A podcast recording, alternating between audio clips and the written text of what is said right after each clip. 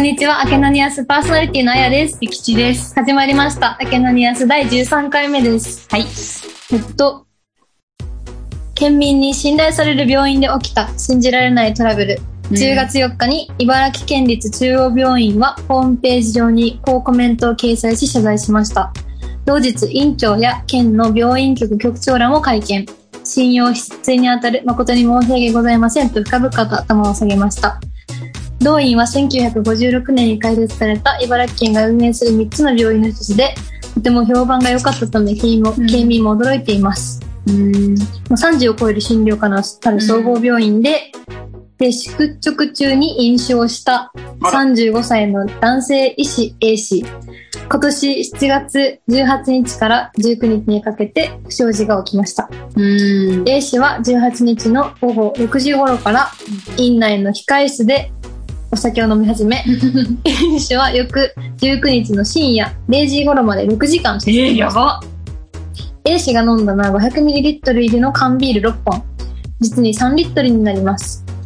緊急時に待機していた同期、同僚の男性医師も一緒に飲酒をしていたそうです。飲酒後に点滴、驚くのが、飲酒後の A 氏の行動です。午前4時半頃、病棟から呼び出しを受け、A 氏は酔った状態で入院中の病院の血管に点滴用の針を挿入。幸い医療行為にミスはなく、患者の容体に影響はなありませんでした。A 氏が酒を飲む様子は、控室を訪れた看護師が目撃しており、A 氏は内緒にしておいてね、と看護師を口止め。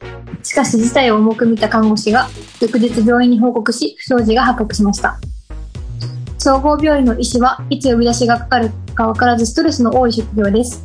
寝ていても呼び出しされることは日常茶飯事、なかなか気が休まりません。だからといって、飲酒していいということになりならないでしょう。人の命がかかっているのですから。と、医療従事者の方は申します。そりゃそうだ。で、なんかその一緒に飲んでた療養看護師は勤務時間外だったから、あ、うん看護師と飲んでたんだ。あ、看護師、あ医師療養医師はあ勤務時間外だったので、そういうことか。訓告になったんだけど、その当時、本人は懲戒処分になったあということですね。ー。いや結構最近のニュースなんー。だね、最近だね。でもうちの病院も多分、あれですよね、宿、なんていうの？宿直室って言うんだっけあれ？ななんて言うんだっけ？なんだっけ？当直？当直室だ、うそう。当直室で飲んでたってことね、きっと。ね。でも到着室がどこにあるかわかんないんだけど。あの医局？あーなんかまあ言う言うとね、個人情報のあれなのかわかんないけど、まあまあまあ。私は、私は場所知ってるけど、へでもなんか、あれだよね。なんか一回、私、女医さんと仲良くって、ーなんかその当直だった時に、なんかその飲酒は絶対しないけど、飲酒はね、うん。絶対しないけど、なんかちょっとお菓子食べようぐらいになって行ったことあるんだけど、確かになんかちょっとね、あのホテルチックなの、なんか。ちゃんとベッドがあって、テレビがあって、うんみたいな、もう何不自由なく。まあ、到着できるような環境を揃ってて、まあ、だからとかもあんの？ベッドもある。え、で、個室ってこと？うん。すごいね。でも、看護師の仮眠室みたいなのにテレビがあるみたいな感じだと思うけど、でも、明らかに呼び出されないだろうみたいな感じだよね。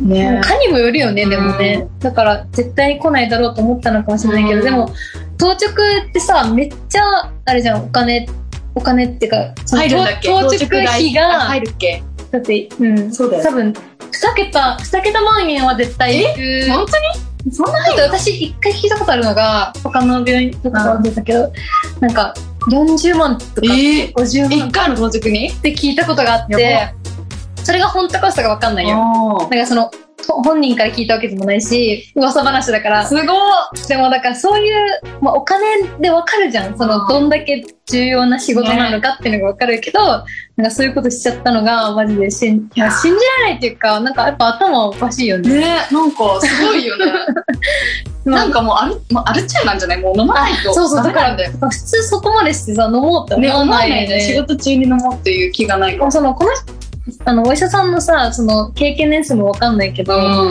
さすがになんか、まあね、すごいドクターがいるもんうん、紹介処分で当然かなって感じだね。なので、リアバイナース、アケナニアススタートです。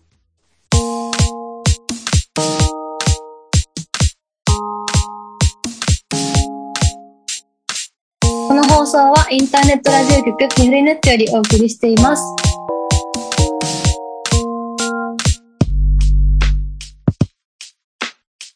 ここ前半では一番身近な上司にあたる副市長さんについて、だから、もう他の病院だと主任看護師って言われるのかもしれないですけど、についてちょっとあるあるとか尊敬してるところとか共有していきたいと思います。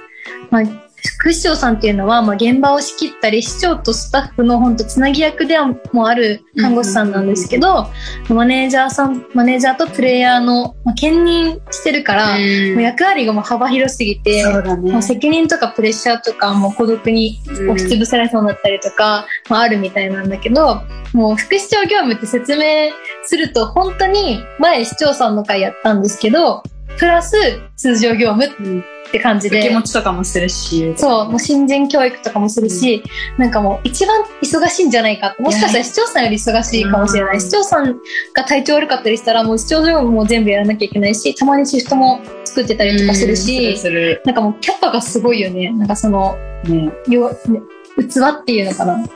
なんかもう尊敬するところはもう仕事がとにかく早い。うん。多分もう業務量がすごすぎて、多分、で、残業とかもさ、なんかこのスタッフの見本にならなきゃいけないから、いつまでもダラダラできないじゃん。うんだからもうパパパパパって終わらせたりとか、仕事振るのも早いし、なんかそういうのも早いよ。早い早い。あと、絶対に、なんか基本的にミスしないくない、ミスする時もあるとは思うけど、なんかあんだけの業務量抱えながら、うん頭使いながら、あの、ミスしない、なのに、全然なんかミスの回数が少ないのは本当にすごいと思う。うんなんかうちらで、なんか、多い時でさ、月に2回ぐらいミスしちゃう時もあるじゃん。うん3回あるある時もあるけど、絶対ないよね。年、ね年一ぐらいじゃない、うん、だと思う。あんま聞かないもんね。報告書書いてるの見たことない。見たことないよね。多分そういう風に視聴さんからの圧とかもあるのかな。まあね。あとはトラブルに対してめっちゃうまい気がする。うん。なんか、何かスタッフ間とかでトラブルがあったりとかした時に、とか患者さんとかスタッフでトラブルがあった時に、なんかものすごくその対処がうまいし、うん。対応とかもすごい上手だなって思う。あとはもう純粋に試験受けて資格を持ってるから、もう頭めっちゃ良くない、なんか、経験も知識もあるし、あるなんかやっぱその、勉強、真面目？なんかせ性格も多分真面目な人が多いからか、うん何聞いても答えてくれるよね。すごいよね。うん。確かに知識めっちゃあるけうんうん。あと上の人からの信頼がある人しかなれないイメージ。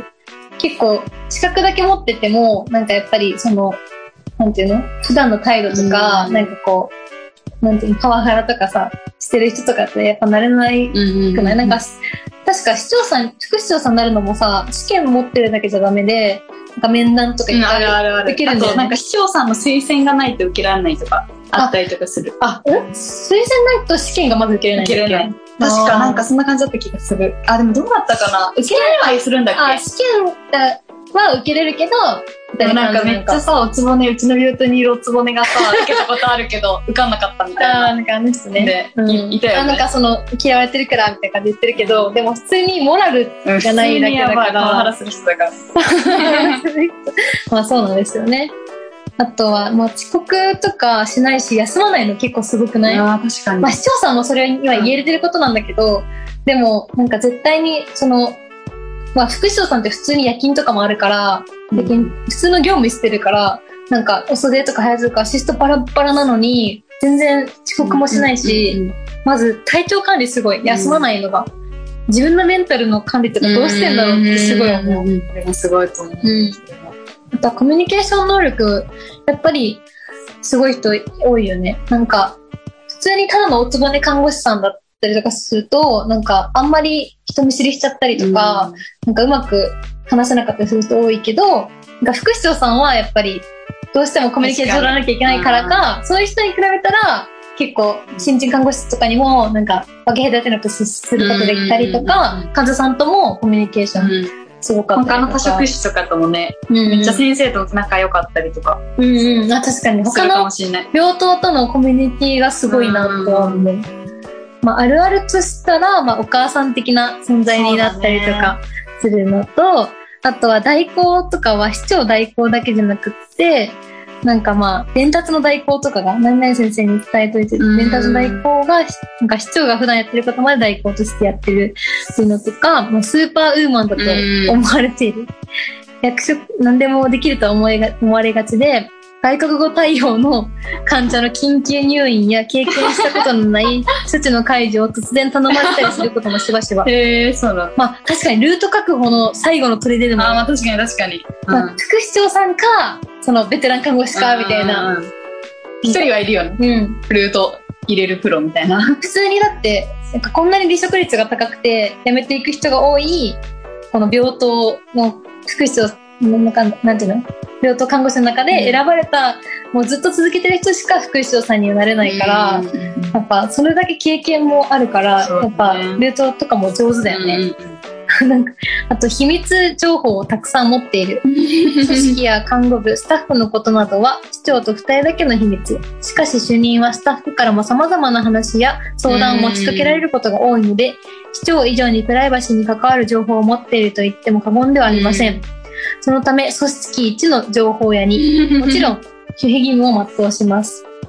なんか前のさ、うちらの、うちが辞める時の、うんにいた副市長さん。絶対あの人はさ、いっぱい秘密持ってるよね私も一回その、なんか女優さんと仲良かった時は、いっぱいいろんな情報をなんか教えてくれたの、その人が。うん。だけど、誰も言わないでねって、その女優さんが言ってたことをなぜか副市長さん知ってたからね。私は言ってないのに。そうなんだ。だから誰から、やっぱ、そういう、なんかさ、ドクターも、どっちかっていうと市長さんより副市長さんのこと信頼してる感ないうんやっぱ現場に出てるから、なんかそういうので多分話してる、話したりとか、ね。まあ飲み会とかでもやっぱ、ドクターの横ってさ、副市長って感じがするんだけど。えー、そうなんだ。うん、なんかすごい、ないよ。なんか男性の副市長さんとかがいたんだけど、他はもあ、確かに確かに仲良さそう。う仲良かったね。まあいつも病院にいると思われる。市長と異なり夜勤夜勤も日勤出勤、一応出勤もあるため、いつも病院にいると思われがち。うん。休み明けで出勤すると、昨日いなかったね、とスタッフや患者さんから言われることがあります。それだけ存在感が大きい。うんうんうんまあ、失敗できないプレッシャーがある。日頃スタッフに注意喚起し、指導している立場のため、自分がミスしないよう細心の注意を払って業務します。それでも時にはインシデントを起こすこともあります。うん同じ人間ですから。そうだよね。そりゃするよ。たまにやる日勤メンバー業務が楽しい。あ、めっちゃ言ってたこれ。市長さん、副市長さん。なんか、その日勤のリーダーが多いから、メンバーがめっちゃ楽しいって言ってた。なんか、現場が好きな人多いから、なりたくてなってない人がね、よね。多いからね、めっちゃ楽しいって言ってるなんか受けろ受けろって言われて、そうそうそう一回受けたらいいだろうって言って受けたら受かっちゃって、市長受かっちゃって副市長そうそうそうさんになったって人多いね。うんあとは市長の機嫌を読むのが上手。うん。うん、確かにトラブル対応のプロ。あと PHS は二つ持ち。確かに。常に頭をフル回転。夜勤明けのメールボックスが 確かに怖い。わかる。うん。院内の知名度が高い。ピンチヒッター第一候補。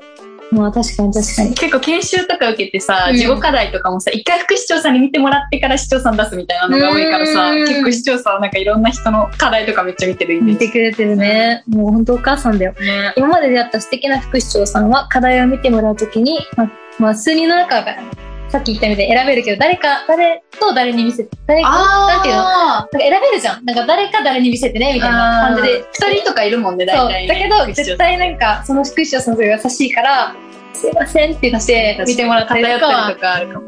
あと絶対に忙しいのに嫌な顔しなくて、もうめっちゃ丁寧に指導してくれたりとか、あと難しい患者の対応の時に、私が対応するって言って変わってくれたりとああ、か、安心するね、うんそれは。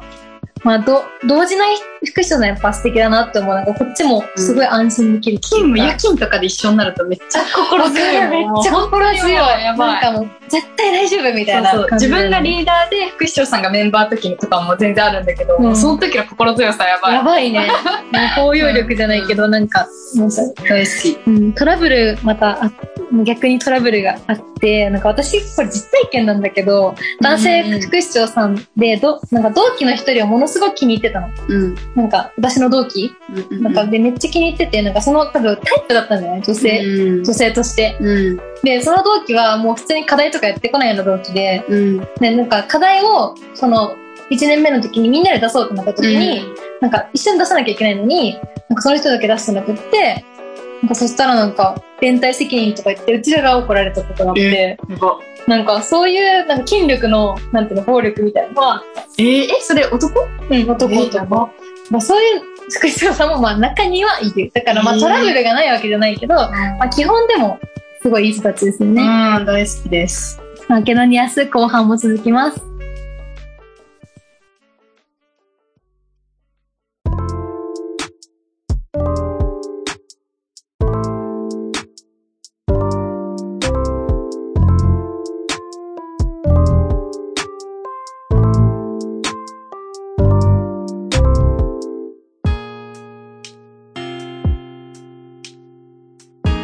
マケドニアスパーソナリティのあやです。ゆきちです。後半は看護師の結婚についてを話していこうと思います。まあ、看護師の嫁あるある、看護師の嫁はやめた方がいいのか、デメリメリットとデメリットをちょっとね、書いてる記事があったので、はい、すごい。とあるある1、給与は嫁の方が高い。給与は、看護師の給与は高いというイメージがありますが、じ実際はどれぐらいなのでしょうか？看護師である嫁の給与の方が、旦那さんの給与を上回るということは珍しくはありません。ん。看護師の平均年収は519万円と言われており、まあ、年代別では25歳から29歳が32万ぐらいで、40歳から44歳が38万ぐらいとなっています。看護師の給与が高額となる理由は3つで、専門職としての基本給与が高い。夜勤手当などの手当報酬が給与に反映されるため、看護部長、看護師長、主任などの管理職手当があって、部長となれば年収1000万を超える場合もあります。そうん女性の正規雇用平均給与は356万円と報告されていますので、看護師の給与は民間と比べて高額であると言えるでしょう。で、旦那さんの給与よりも嫁である給与、看護師の給与の方が多いという可能性は十分にあり、か旦那さんがコンプレックスを抱いてしまうケースもあります。まあでも、だ嫁お嫁さんの大切大変さを一番近くで見てるのは旦那さんなので、まあそれを理解できる人がいいでしょうみたいな感うじ。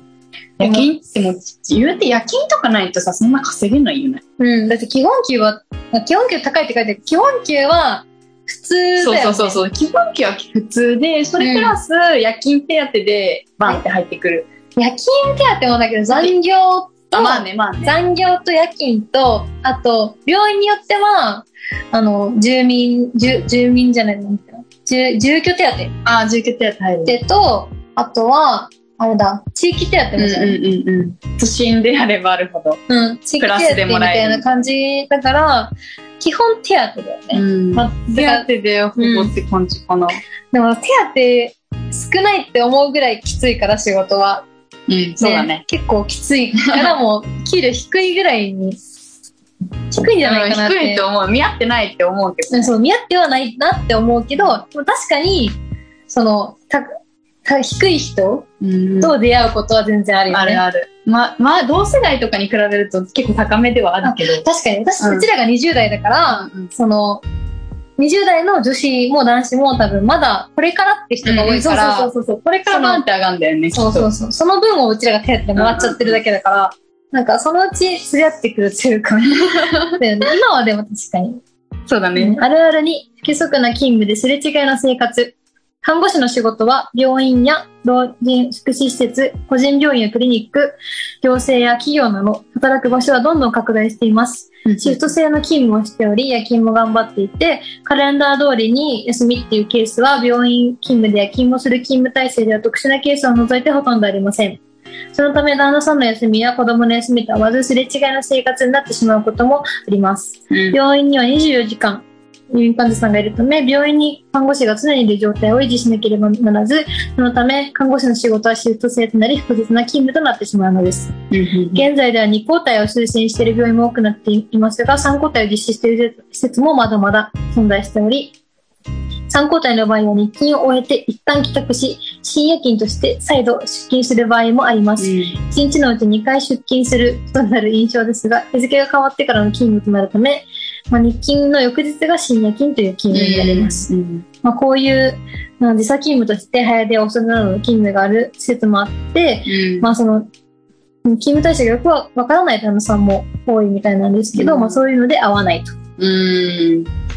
確かに土日休みとかだと本当にね、合わない時あるよね。うちらって結構、月1ぐらいだもんね、土日休み。あ、そう、なんか土日、シフト上で土日休みは絶対月1ではどっかで入れ,、なきゃいけないみたいな感じでガイドラインみたいなものがあるらしくって、なんか市長さんもそういうのは配慮して、どっかに絶対入れてくわ、入れてはくれるんですけど、例えば、週末、金曜日から挟んで5連休とかだったりしたら、絶対に、が1日2日ぐらいじゃんだよね、もしね。んなんなら全部出勤みたいな人もしかしたらいるかもしれないし、なんかその、世間では 5, 連5連休だけど、絶対看護師は5連休取れないから、ね連休が取れないから、うんまあ、そういうので合わないし、なんか旅行とかもできないかなってイメージはある。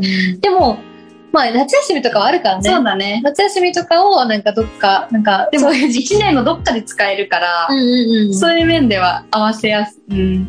うんそういうので合わせていくみたいな。そうそう、にしかない。よね。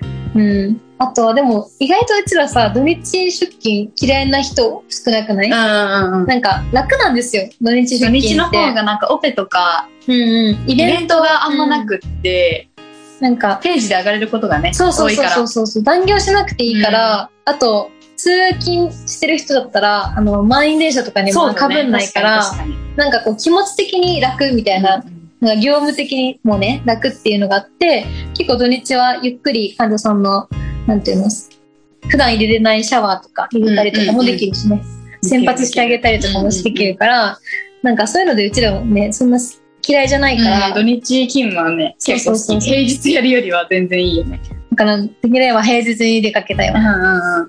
あるあるさん、自宅で問診、病気の時時には心強い、突然突然の体調不良、そんな時は看護師である嫁の存在が大変心強いものです。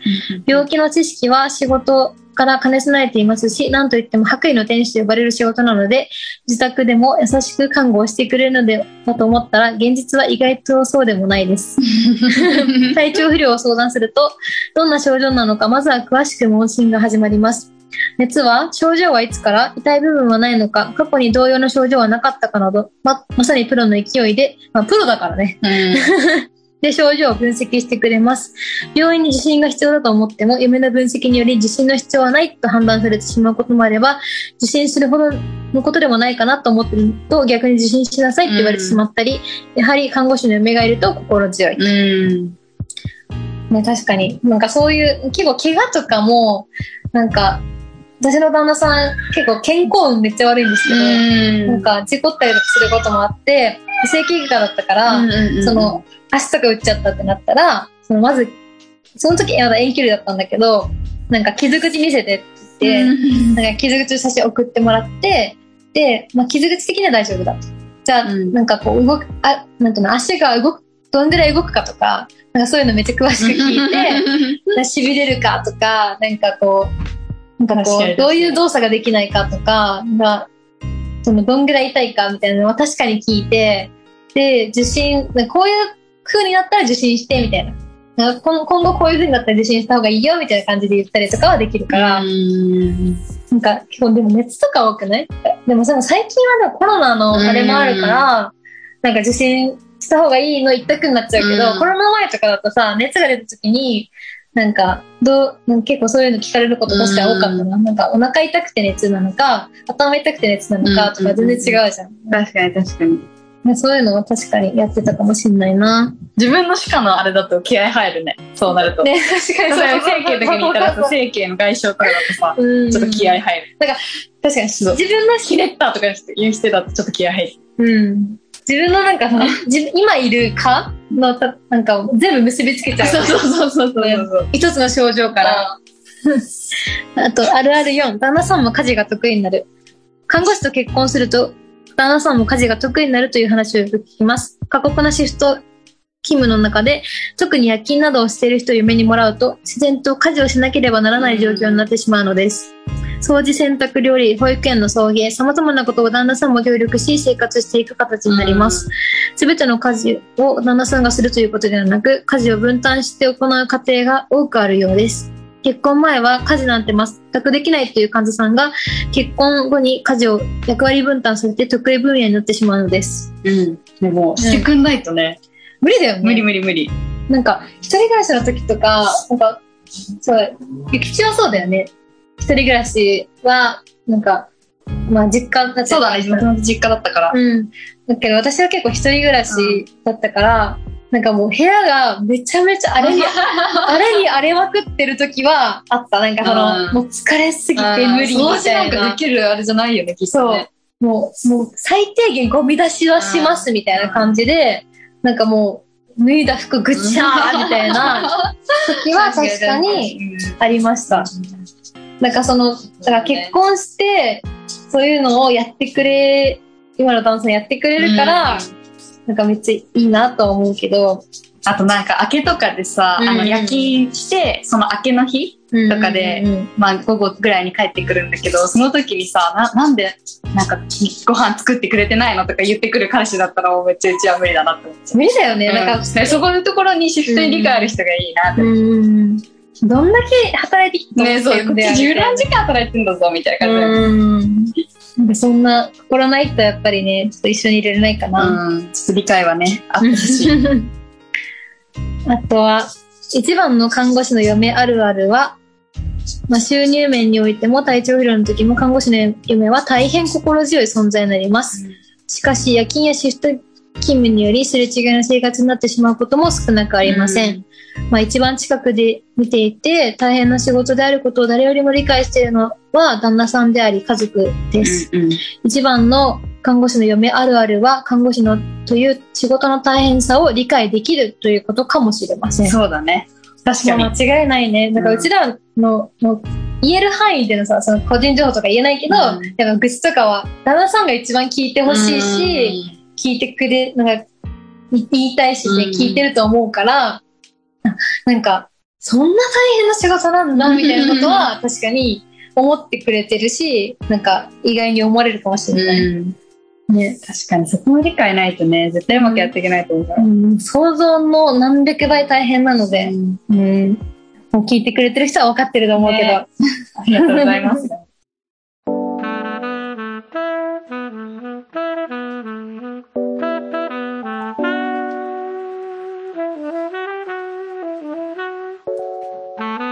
そろそろお別れの時間が近づいてきました。この番組では皆さんからのお便りを募集しています。